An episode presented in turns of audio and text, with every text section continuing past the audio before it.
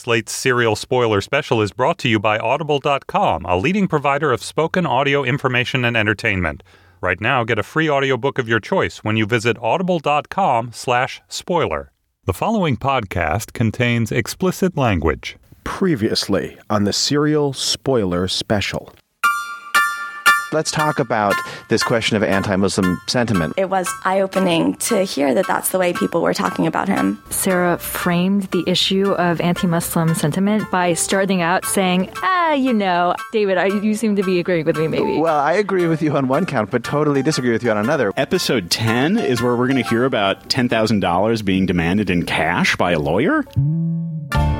You can't get everybody. Some people say no to the interview. Jay, I was totally underwhelmed by the Nisha call. You could totally misremember something if you add importance to it. She's not sure, but like she would not convict him. These guys are so fucking wily. Hi, I'm David Haglund, a senior editor at Slate, and welcome to the spoiler special podcast about Serial, the multi part investigative series from This American Life.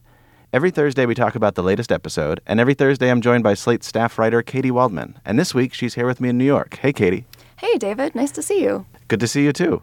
And our guest this week is Wesley Morris, Pulitzer Prize winning film critic for Grantland and co host of his own podcast, Do You Like Prince Movies? Good to have you, Wesley. Hi, y'all. What's going on? A lot, actually. That's that's how I would put it. Uh, what, but let's get into it. We're talking about episode 11 of Serial this week. It was called Rumors. Later, we're going to talk with one of the musicians who composes some of the music you hear on Serial. And before we even talk about this episode, I want to hear again how it was set up last week. Technically, Adnan is eligible for parole, but the chances of getting it are so slim for anyone with a life sentence for first degree murder, but especially if you don't show remorse. Because, you know, what if he's a psychopath, right? Next time on Serial.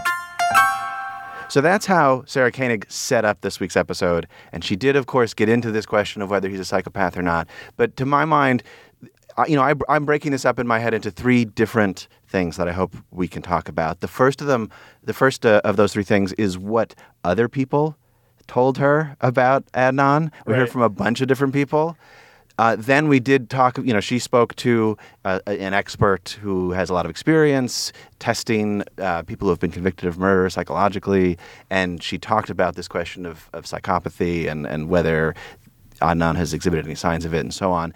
And then third, we, we heard a lot more from Adnan himself and really got into his relationship to Sarah Koenig and to the show right. at, at this point. So I, so I hope we can uh, talk about all three of those things. First, I just want to say this, for me, was the most intense listening experience of the show so far. Really? Yeah. Mm, was that was it not like that for you guys? Uh, I would say the Jay episode for me was the most intense one. Um, because there was a lot of expectation for what would come out of that. Um, I think this was the most the, the the last two the the the the Gutierrez the lawyer episode and then um, Cynthia Gutierrez and and the Adnan episode today. The, the, the sequence where he explains he sort the, of gets angry at her. Yeah, the letter you mean basically. The letter, then, yeah. but then the phone call where she presents him with this stealing with, these, with rumor about stealing from the mosque. Yeah. I don't know. I mean, I, you know, in so many ways, what we've been listening to for the last eleven episodes or eleven weeks has been or 10 weeks, I guess, is this the li- this guy's life, two lives, you know, Haley's life and, and Adnan's life. And there's so much at stake for both what happened to her and what is going to happen to him.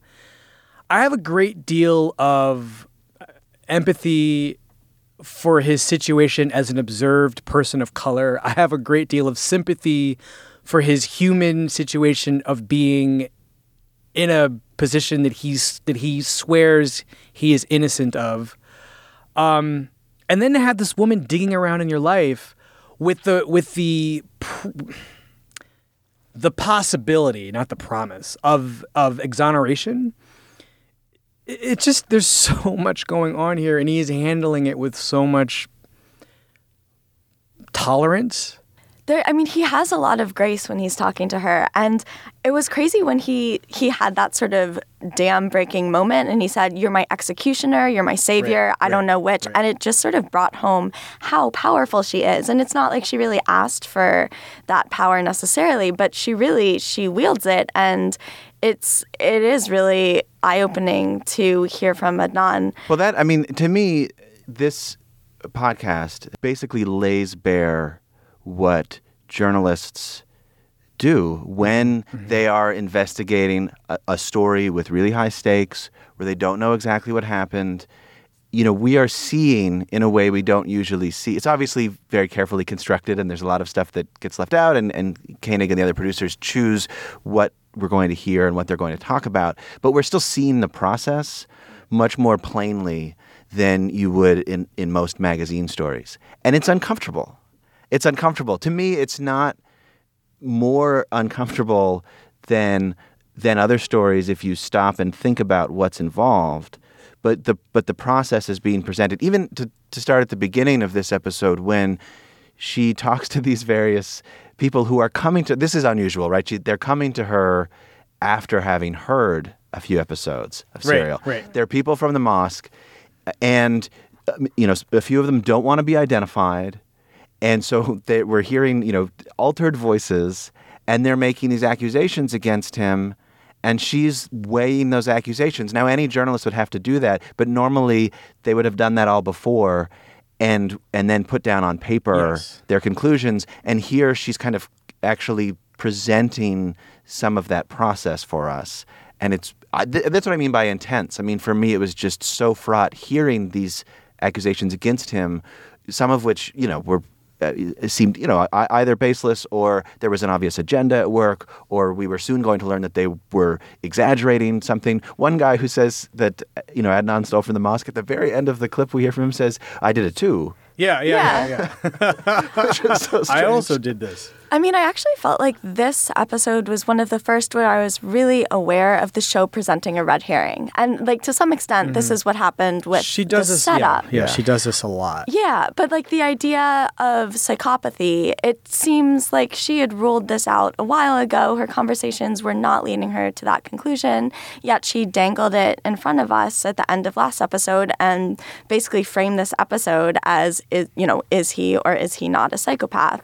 And it just sort of the genuineness and the again that power differential that you were talking about before um, juxtaposed with like my awareness of how contrived this psychopathy framing was just was like really disturbing and it's not i, I don't want to fault sarah for that like i think it's a really interesting question and it's something that was probably generated by a lot of the responses to serial in real time like people saying I disagree. I, I think this was always a question she was going to have to ask. I mean, I, I don't know. There's a This American Life episode called "The Psychopath Test," and and sh- and Koenig was working at This American Life at the time, and everyone on staff took the psychopath test. They all clearly learned a fair amount about Mm-hmm, a it. really so good episode, It is really too. good. It's, I re- re-listened to it this week, and it's worth listening to. She did obviously know something about this subject before, but I, I took this as a sincere investigation into uh, okay, w- what can I know? What what should I feel comfortable, uh,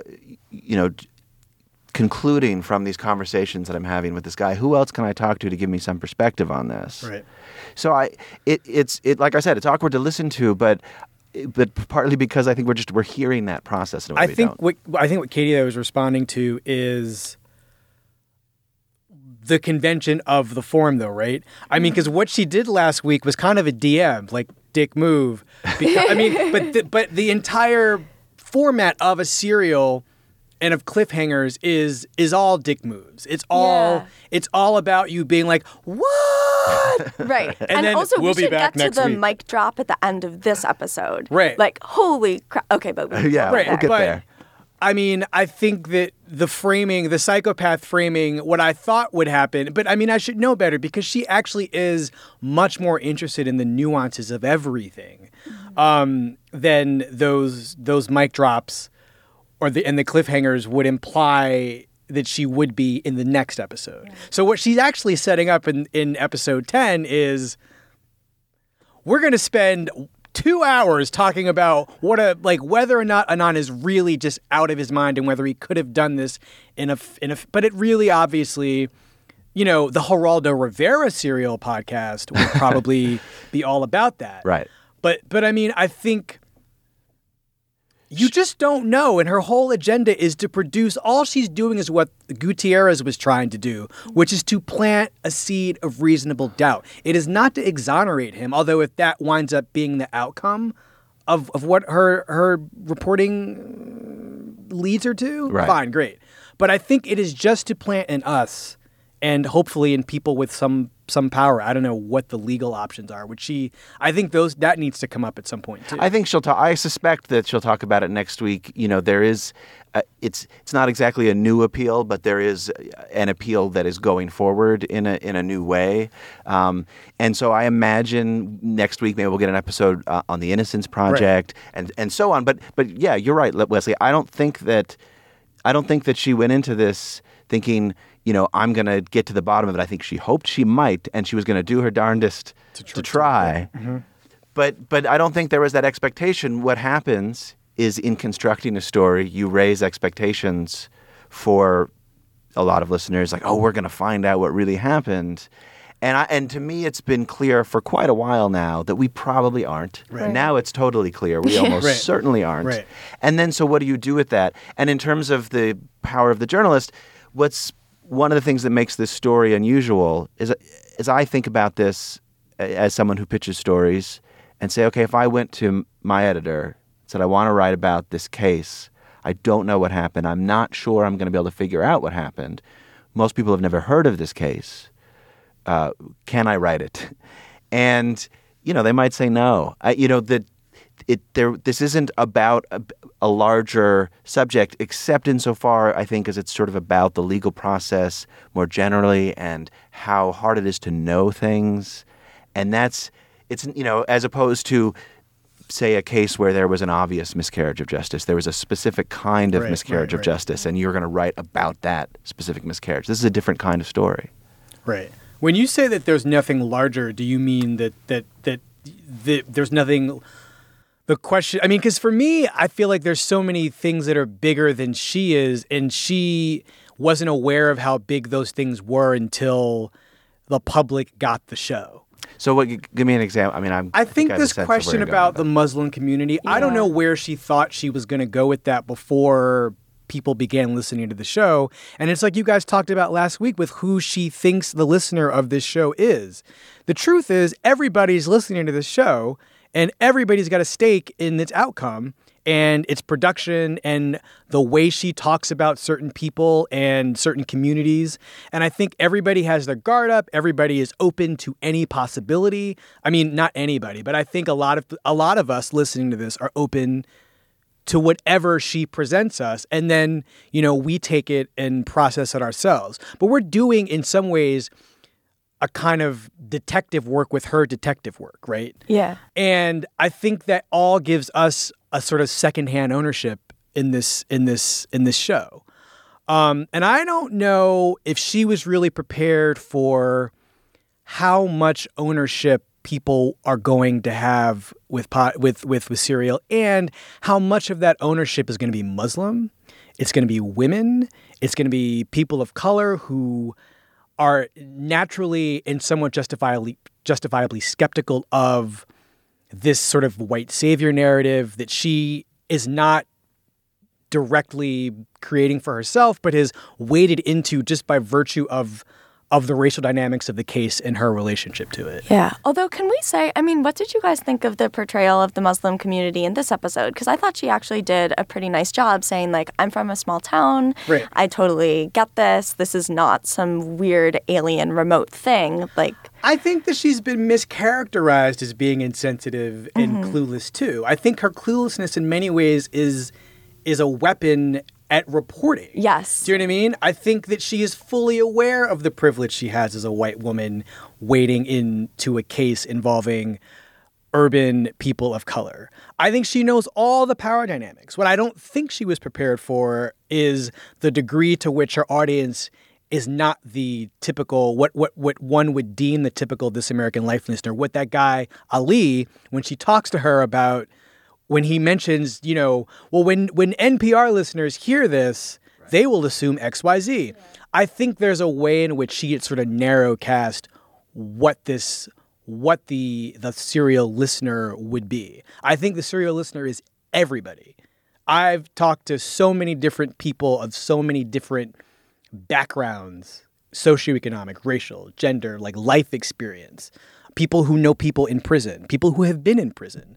And I think that they're all listening to this show because I just don't think there's been anything like this where the, the, the airing out of the of the entire process has been made so accessibly plain um, and also kind of dramatic and moral in, in, in other ways too. Yeah, absolutely. Well, and that I mean that brings to me the most intense moment in this episode is is when we do hear from Adnan and when he writes this letter. There's apparently 18 single space pages, and it I found it so illuminating to finally, you know, get some, uh, you know, background, some context for for the voice that we're hearing. Because mm-hmm. a lot of what we got was like, here's here's why, for instance, you know, I meaning Adnan have have not pointed the finger at anyone, have not pointed to Jay, have not, you know, been impugning the various uh, testimonies you're hearing in a specific way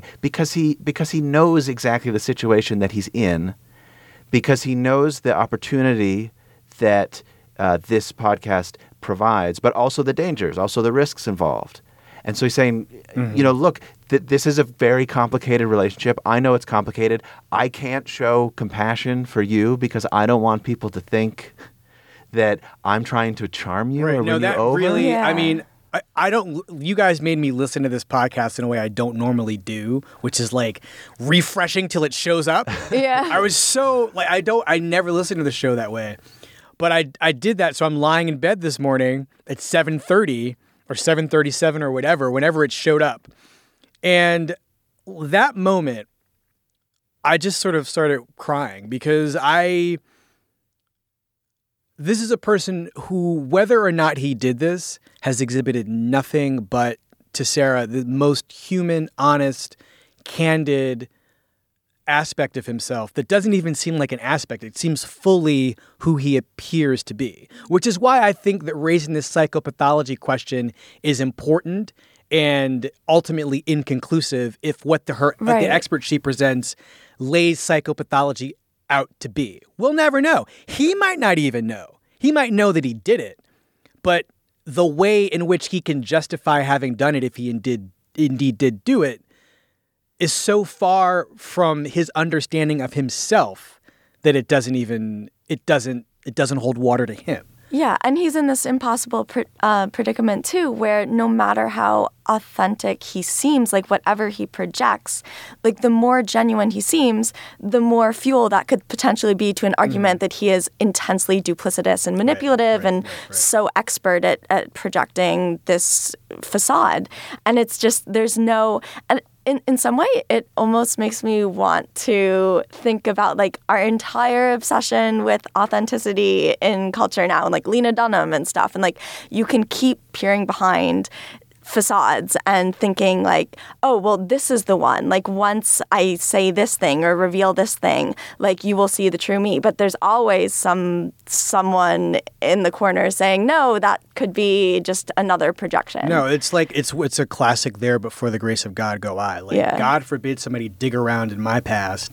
You know they have no reason to because i haven't you know i haven't been accused of, of of a crime this terrible. But somebody digs around in anybody's life, God knows the sort of be. I mean the the rumors, the rumorsness of this episode is also real. Like people just come out of the woodwork and are just like, "Yeah, Adnan stole money, thousands of dollars." Yeah. right. You know, he stole my sweatpants. Clearly, this is this is some sort of non-exculpatory evidence. It actually is incriminating. Right.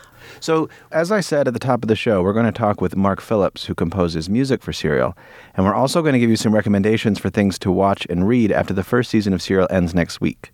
But first, I want to tell you that this week's Serial Spoiler Special is brought to you by Audible. Audible is the internet's leading provider of spoken word entertainment, information, and educational programming. And you can listen to content from Audible on basically any device your smartphone, any portable device, your PC. If you can listen to me right now, you can listen to stuff from Audible. And right now, Audible is offering listeners of the spoiler special a free audiobook of your choice and a free 30 day trial membership. Just go to audible.com slash spoiler, download a title free, and start listening. It's that easy. You can select any book as your free selection, but here's one that I'd recommend to fans of Serial the true crime classic In Cold Blood by Truman Capote. It's about the 1959 murders of Herbert Clutter and his family on a Kansas farm. It's a classic. Uh, you may have seen the movie Capote, which I would recommend as supplemental material, along with a great piece uh, on Slate by Ben Yagoda about the fact checking involved in publishing that book. It first came out in The New Yorker in serialized fashion over four issues before it, it came out as a book. It's read by Scott Brick, and if you have listened to a lot of audiobooks, you may have heard his voice before. He's a veteran. And that's just one book for you to choose from. There are many, many more where that came from. Audible has more than 150,000 titles. So go to audible.com slash spoiler. That's audible.com slash spoiler and get started today. So let's get back to the show. We're joined now by Mark Phillips, who's a composer for the show, and he also mixes the show. And Mark, thank you for joining us. Thanks for having me. So the first thing we want to do, obviously, we are riveted by the story, riveted by, you know, this case and the stakes involved, but also this is a wonderfully produced podcast, and the music is a is a big part of that. Oh, thanks. And so we wanted to break it down a little. Uh, we asked you to pick a moment from the show, and if, I, I believe we have a moment from the episode we listened to just this morning. Let let's hear it.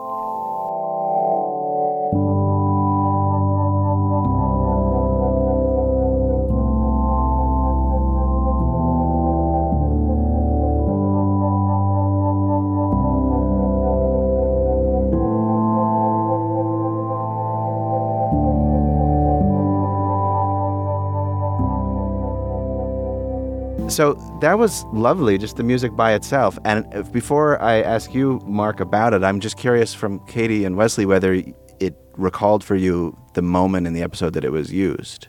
Any idea? Nope. It sounded like uh, emotional processing music, like tender, reflective. I feel feelings now, but I can't say exactly in the episode where I came in. It sounded transitional, like maybe after one of Adnan's calls.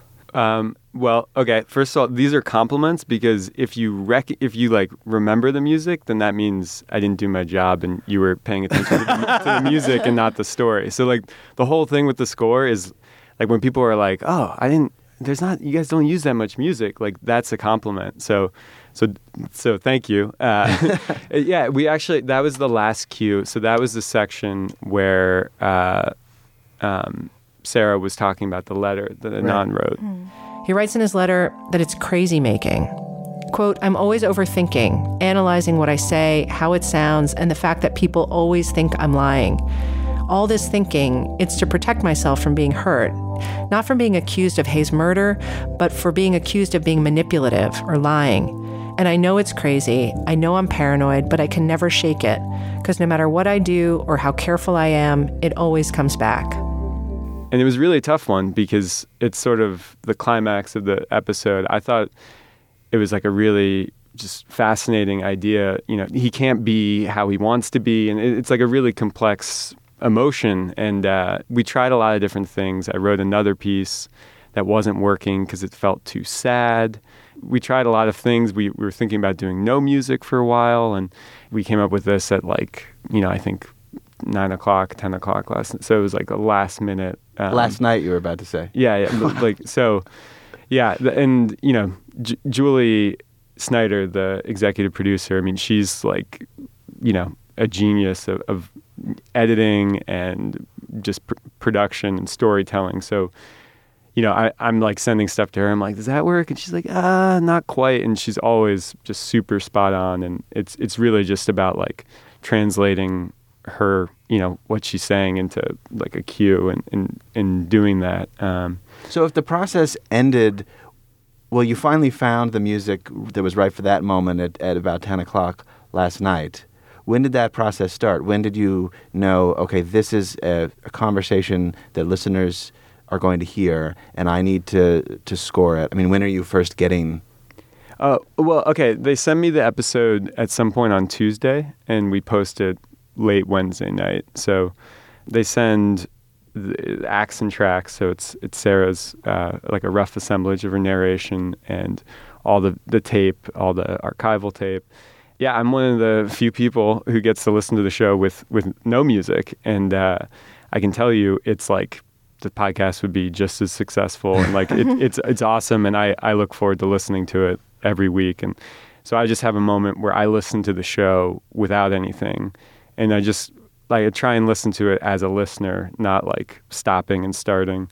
So yeah, then I go through and come up with pieces, uh, mix the show, send it to Julie, and then the the revision process starts. And it's it's obviously needs to happen quickly because there's you know only a day to turn it around. But uh, right, I mean, but like I said, it, it's it's already starting. I mean, the storytelling and the writing are so uh, amazing that it doesn't. You could score it with you know stock, I, like whatever. I mean, I, it would I, be amazing. I appreciate your modesty, although I, I mean, certainly it seems like the kind of thing one could screw up. I mean, there, you know, Mhm. we've all Yep. seen Yep. movies and television shows where, you know, I think of Forrest Gump, for instance, had many other problems, but there are scores that just that just clash with you, and like you said, you you. I mean, it's interesting you say that you don't want us to think too consciously about the score because then you know it's distracting us from the the, the story rather than serving it, which is you know itself a very kind of uh, it seems like a very modest or humble approach to the work. Yeah. Well, I mean, it's also uh, the the other like major challenge I think is um, because the story is so there's so much ambivalence in it. Like, if I write a piece of music that is too sad or too happy or or whatever, it, it's kind of directing the listeners to th- think this person is lying or this person is wrongly accused, and and so yeah, the the other major struggle, it, not just to be take a backseat role and let the story be the story, but also to not uh, put emotional content into how people perceive it and, and sort of guide them in one way or the other. And that's it's it's really hard because you know music is it's like no matter what you do, it's like if it's slow, then it becomes sad, and you know if it's fast, then it becomes you know tension, and so like it, it's really hard to to do that, and you know that's what I I'm always struggling to do is is not guide the listener in, in how they should be feeling. Is the theme music yours as well? No, the theme music's Okay. by uh, Nick Thorburn. Okay. Um, yeah. Well, we heard we heard one piece on its own, but why don't you you know talk us through another uh, piece of music that you've written for for the show? Okay. Uh, there's one that just to have a name I call uh, Janitor.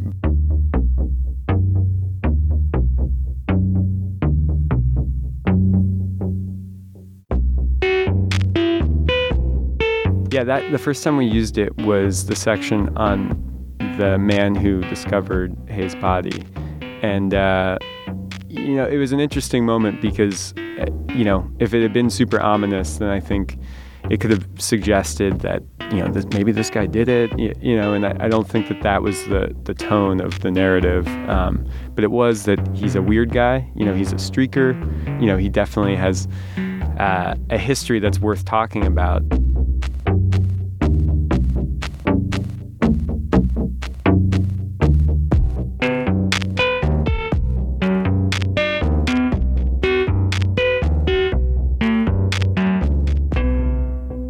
So yeah, this piece for me it it has like a little bit of goofiness to it, but it's not silly at the same time. And you know, so uh, I don't know. I was trying to uh, balance between having a little bit of like goofiness and uh, you know not being too ominous at the same time. And we used it uh, for this week's episode, and it was kind of an interesting moment because we used it when Sarah went to follow up on that one lead, and. Uh, The one that didn't pan out. the one that didn't pan out. And by using that piece, we sort of suggested that this wasn't going to lead to anything um, because it doesn't. It just doesn't have the tone of like this is going to be like it. I feel like the music that is a kind of emotional cue is usually at Sarah's expense. And I don't mean that it's necessarily judgmental of her, but I mean, I definitely feel like it's clued into her state of mind or her response to something particularly usually that Adnan has done or said to her. you know, Sarah to me is sort of the emotional center of the story. Like her, she keeps going back and forth. The more she learns, the more unsure she she becomes. So that's what I really try and focus on is sort of things that no matter what your take is, you you can sort of know how people are going to feel about it. Um, and there have been, mo- you know, like hey, like there was a section a right. couple weeks ago, and you know, I think we're all pretty, you know, it's it's a very tragic, sad thing, and so like music that underscores that is is obviously acceptable, and there have been moments where Adnan whether he did it or not, is still a human being. And there have been moments when he talks about his parents, or I think it's okay to have a little bit of connection to his emotion with the music, because even if he did or didn't, it, it's still what he's talking about.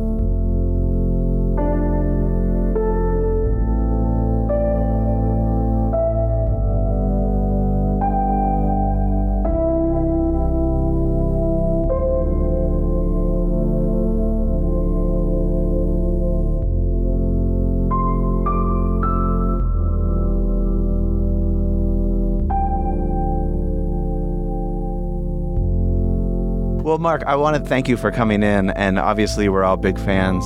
Oh, thanks for having me. And you, you, you know, you've all done uh, a wonderful job, and we appreciate that you're staying up late every week and, and making it happen. It's super fun. Yeah, thanks for having me.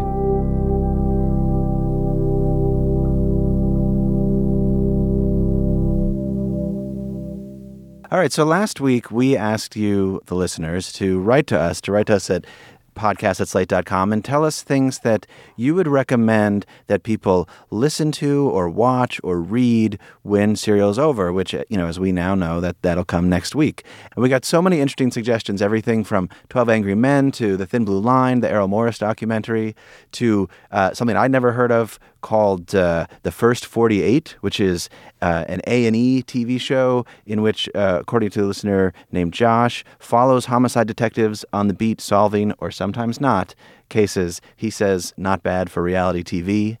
Also, uh, the podcast Criminal, another podcast called Stuff You Should Know, which has covered everything from how police interrogation works to how the Innocence Project works, what makes a serial That's a killer. Good, I, I, like. You like that one, yes. Leslie? Um, I mean, one that that came from a lot of people um, was Murder on a Sunday Morning, this is a documentary. It's actually by the same director who made uh, The Staircase, which we've mentioned because uh, the producers of Serial have themselves brought that up as an example of something somewhat similar to what they do. Here's what uh, a listener named Joe said about Murder on a Sunday Morning.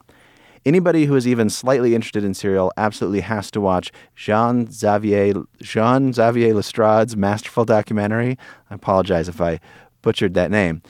Murder on a Sunday Morning is about the Brenton Butler murder trial, which won the Academy Award for Best Documentary. It's a fascinating film, but worth watching just for Pat McGuinness, who seems to be the polar opposite of Gutierrez, i.e., unbelievably competent, smooth, and as charismatic as any film star in the world. So that's Murder on a Sunday Morning. I also it's really good. It's good. You've seen it's, that one. It's it's incredible. And you know, even though he you know he is dis Cynthia Gutierrez, you know, it, it's a it's a it's an it is a stark contrast but between in style. Well, so Wesley, I asked you uh, this morning uh, at the last minute to to come up with uh, something yourself uh, that you would suggest. So, what what do you have in mind? Well, I thought about a lot of different things that aren't necessarily in the same vein. Um, like I think a Cry in the Dark, if you've never seen that before, is a really wonderful. I'm more interested in these cases, not about like whether or not the person did or didn't do it, but the but the state of mind of the accused, right?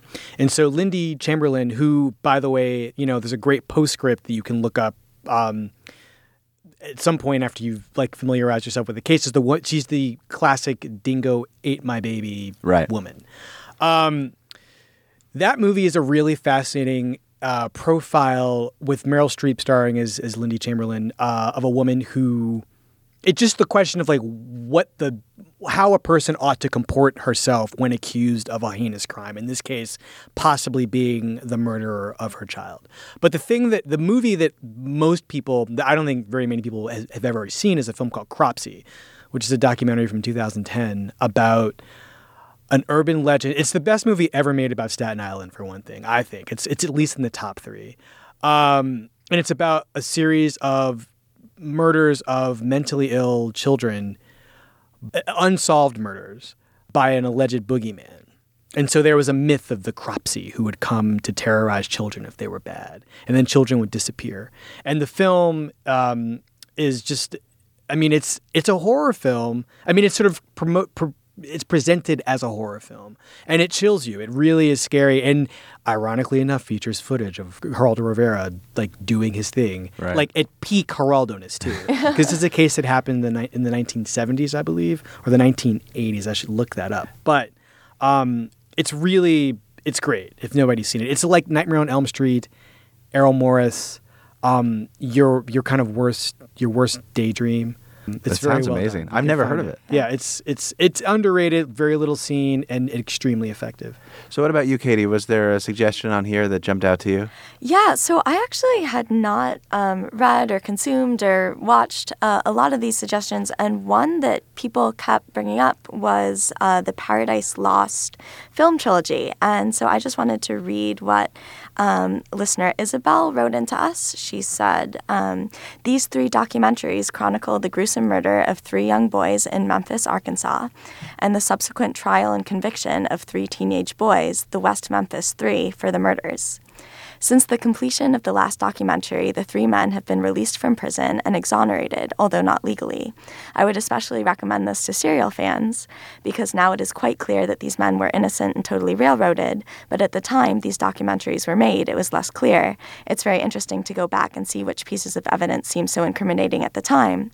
In particular, this was a similar case of limited evidence, so a lot hinged on the behavior of the accused and how they were perceived by their community. The powerful effects of prejudice, anger, and a mob mentality clearly prevented people from viewing the evidence clearly and dispassionately. So, you know, I mean, there are places of overlap there. Um, with serial, maybe not necessarily, but it does seem like a pretty interesting counterpoint. Yeah, I, I too. I mean, I've heard about those. I have heard of them. I've heard a lot of praise for them, but I have never actually sat down and, and watched them. Wesley, have you seen? I've those? seen all three and very complicated feelings about all of them. But I mean, as a as a as a movie watching saga, it is very gripping. The third one is very good. Um, I mean, we don't have time to the nuances of like what what what some of the problems are with it with with with the project. Um, are but I mean, I think for these purposes, it is it is really worth the investment if you if you have the time. I, I'd recommend them. Yeah. Well, those certainly sound worth watching. Katy, what was something that you, that you had read or watched that you, that you wanted to recommend to people? Well, this is kind of curious. So I was looking over the reader email and I kept seeing Paradise Lost appear. And I wondered, why is everyone recommending that we read Paradise Lost? And then it occurred to me that it would actually be a really good supplemental text to this podcast because it's about, you know, justifying the ways of God to man and, in a sense, about like the divine criminal justice system and like Mm. the logistical and theological and conceptual problems of all that, which sort of took me down a rabbit hole. And I thought, okay, so Paradise Lost, like that sort of makes sense if you're into serial. It's a good poem. But what you should really read is Dante's Inferno because mm-hmm. that is going to take you, that is going to have this sort of wide eyed narrator who is touring through horrors Yep. and hell and sort of going through and kind of reassigning humanity to these various figures in various torments and like the way that humanity and compassion is doled out is kind of problematic. Like some of the sinners dante is incredibly sympathetic. Other ones he's like yeah screw you in the fiery yeah. pit. Um, there's sort of the, the hovering question of whether this is going to be a redemption story whether it all amounts to this sort of arc of divine justice and so now I'm just thinking I really want to go back and read The Inferno in the context of serial. So that's my geeky recommendation. That's not geeky at all. That's amazing. I support Yeah, that. Absolutely. So one thing I was going to recommend, which I don't think any listeners uh, sent to us, is a, a book by Janet Malcolm called "The Journalist and the Of Murderer." course, yeah. Hmm. That's And I was going to, to, to bring up even before listening to uh, episode 11, Rumors, but it was in my mind throughout this one in, in particular. Uh, it, it starts with this uh, famous opening line, which I should have called up beforehand, but I will try to paraphrase it. Any journalist who's honest with himself knows that what he's doing is morally indefensible. That's the basic thrust Hmm. of the first line. And it's about the um, Jeffrey MacDonald case. Jeffrey MacDonald was uh, convicted of murdering his family, and a guy, a writer named Joe McGinniss, uh, got access to to MacDonald and to his defense team and wrote a book, Fatal Vision. And the whole time, according to MacDonald, he was you know, MacDonald says he was basically led to believe that McGinniss was on his side, that he was sympathetic, that he thought he was innocent, and then the book comes out and it and just portrays him as a killer. And you know, it's clear that McGinniss, you know, completely believes that he did it, and so he then sues McGinniss, and there's a trial. And so what Malcolm is writing about is the trial and about these questions it raises about the relationship of a, a journalist to her subject. And rather than say simply, oh, well, McGinniss totally botched this particular case, he was not honest with, with MacDonald or, or what have you, she says, no, this raises serious fundamental questions about any journalist's relationship to a subject and what that relationship is. And, and we heard that today when, when Adnan said, I, I can't show you compassion. And, Yeah. you know, we, Right. we don't relate to each other in a normal human way. So I, I h- highly recommend it. You Um, can read that in one day. yeah, short. I mean, not because not even because it's short, but because you can't So stop gripping. reading it. It She's down. it's Janet Malcolm. She's the best. Yeah, she's amazing. And and we did. We got so many other suggestions. So I'm going to uh, write up a post uh, for Slate. It'll go up on the website with a bunch more. So I, I urge you to check that out. And for next week, I would love to hear from listeners about what they're expecting from season two of Serial. We we know that there will be a second season. Sarah Koenig said on uh, today's podcast, uh, you know, she said thanks for donating all this money to raise enough so we can do another season. What kind of story would would you like to hear? Are there specific stories you think they should look into? They should they do something totally different? Should they do something exactly the same? Uh, email us at podcasts at slate.com. We'd love to hear from you. In the meantime, we only have one episode left. I want to thank, as always, my co-host Katy Waldman. It's great to see you here in New York, Yeah, this was fun. Thanks. and thank you, Wesley Morris, so much for coming in. Uh, my pleasure. Our producer is Joel Meyer. The executive producer of all Slate podcasts is Andy Bowers. For Katy Waldman and Wesley Morris, I'm David Haglund. I'll talk to you next week.